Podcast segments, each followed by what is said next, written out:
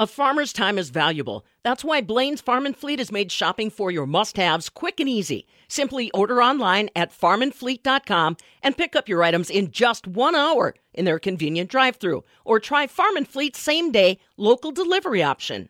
Well, it's that time of year where your freezer is probably full of fruit jams, and now we're starting to make refrigerator pickles with cucumbers, and canning produce will only start picking up as folks start harvesting their green beans and tomatoes. We saw home food preservation gain popularity over the past few years, but has it continued? Here to talk canning and more is Extension Specialist Heather Quackenboss from La Crosse County. Heather, what have you seen as far as home canning trends? You know, it has continued with some folks. I think as we have come back to work and back in offices, we're finding ourselves with a little less time maybe than we used to have. And we also are finding that it's kind of nice to have food that we have grown and preserved ourselves. So there still is a lot of interest in food preservation it has been almost a year since we last talked, Heather, and you know back then our conversation surrounded canning supply shortages when it came to our jars and lids, and we know yes. that supply chain disruptions have only persisted over the past year. So maybe a preview for us or tell us what we may be expecting at the store when we do start preparing to can our fall bounties. We are fortunate this year. There are lids, there are rings, there are jars, there are packs of everything all together.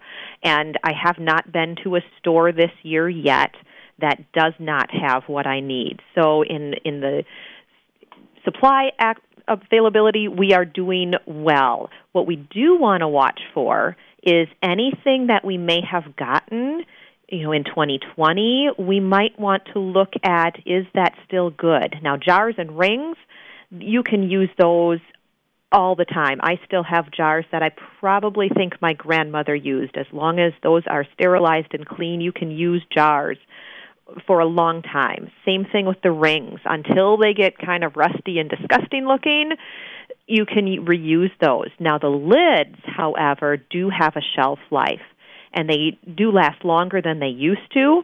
And we don't need to boil them beforehand. They are better made for our use now. But when they are more than a few years old, we might want to think about not using them. So the ones that I found online a few years ago that aren't quite as good as the ones that I can get on the shelf locally, I probably want to think of maybe a craft project to do with those instead. Because lids age. Describe yes. to us what a what a lid looks like when it may be uh, too old to use. What you really want to look at is that wax or that seal inside on the underneath side. And when you get them, sometimes they're a little more shiny, sometimes they look a little bit more like rubber, but you want to look at that and make sure that it's going to have that ability to suck down to that jar and seal. And so if it looks cracked, if it looks old, kind of think of an eraser. You know, when you find a pencil maybe under your couch or something like that and that pencil has been there for a long time and now we've moved the couch to clean it if it looks like that pencil eraser that you just imagined in your head throw that lid away remind people too when you're doing hot water baths or you know or home or shelf stable canning you must have the glass jars and the lids. But when it comes to freezing you have some uh, options as far as containers you can use right? Right.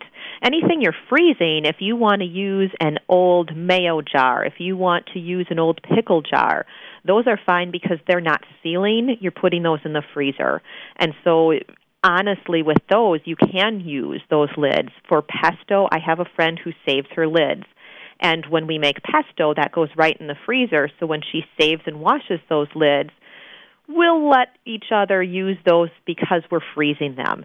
We, if we are canning though, or putting something in the um, pressure canner or in a hot water bath, we're not going to reuse those lids at all. Another thing I save are peanut butter jars, plastic peanut butter jars, but I'm a little cautious sometimes because does the peanut residue go away? Like if you're planning on gifting something frozen to a friend with a peanut allergy, do you have to worry about reusing those peanut butter jars? You know, I would never give anyone who I know has allergies a jar that's something used to be in. I just, I'm going to have an overabundance of caution on that one. Um, even, you know, if I'm using you know nut flour in the same area as I'm canning, I'm probably not going to gift that to someone who's has an allergy to nuts just because I don't know how sensitive a person might be. I don't know how severe their allergy is. So I would be pretty careful with plastic jars. Glass you can sterilize and clean. Plastic, Tupperware, things like that is going to they they still do have some of that residue and they're a lot more porous. So they don't necessarily clean as well. So I would be careful with plastic containers in freezers. Glass is probably preferable. I know that's also more breakable and sometimes we have this tendency to be a little clumsy when we're pulling things out of our freezer. So, yeah, caution is always going to be the first thing we probably want to think of.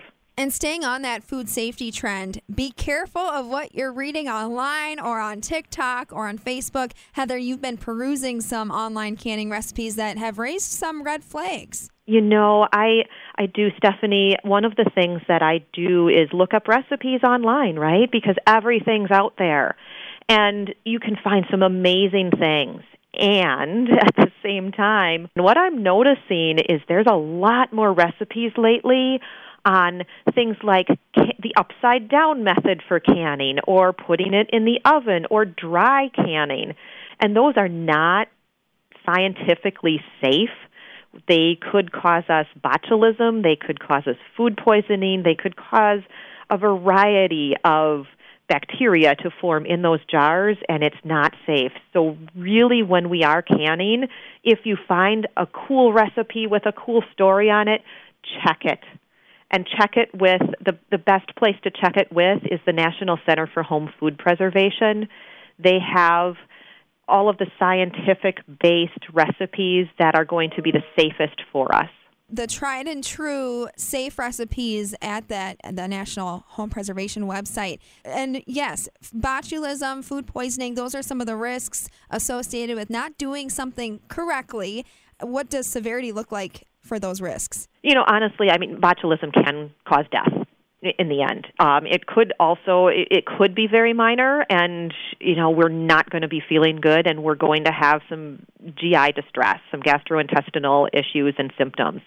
But really, it's death that's that botulism can cause, and it can be very severe with food preservation if we don't do it correctly. And it's more than just whether or not you're freezing hot water bath or pressure canning. Also, watch the acidity, you know, how much salt are you using? What are some of those other key parts of a recipe that will determine whether or not your food is going to be safe? Yeah, really good question because the more acidic our food is, the safer it is to can. So when you said you have strawberries and raspberries in your freezer to make jam or if you are making jam, it's it's more acidic. So we can put it in a hot water bath and it doesn't take very long to process. When you get food that's a little less acidic, tomato season's coming up. Tomatoes are fairly acidic. They still in most of the recipes call for some sort of um, acid to add. Maybe lemon juice. Sometimes it's vinegar. You know, you check the recipe, but they even need a little bit more acid. And tomatoes, you can hot water bath. It's just going to take a lot longer than that pressure canner will do. Now, when you get to things like green beans, and I know my green beans have just been um, gangbusters in my garden, so canning those is going on right now.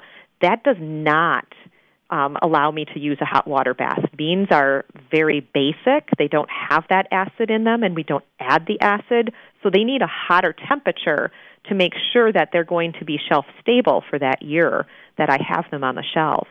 So really it's looking at, okay, what do I need to add to this? It might be some salt, it might be some, you know, acid of some sort, and then what do I do for the processing time and how do I do that?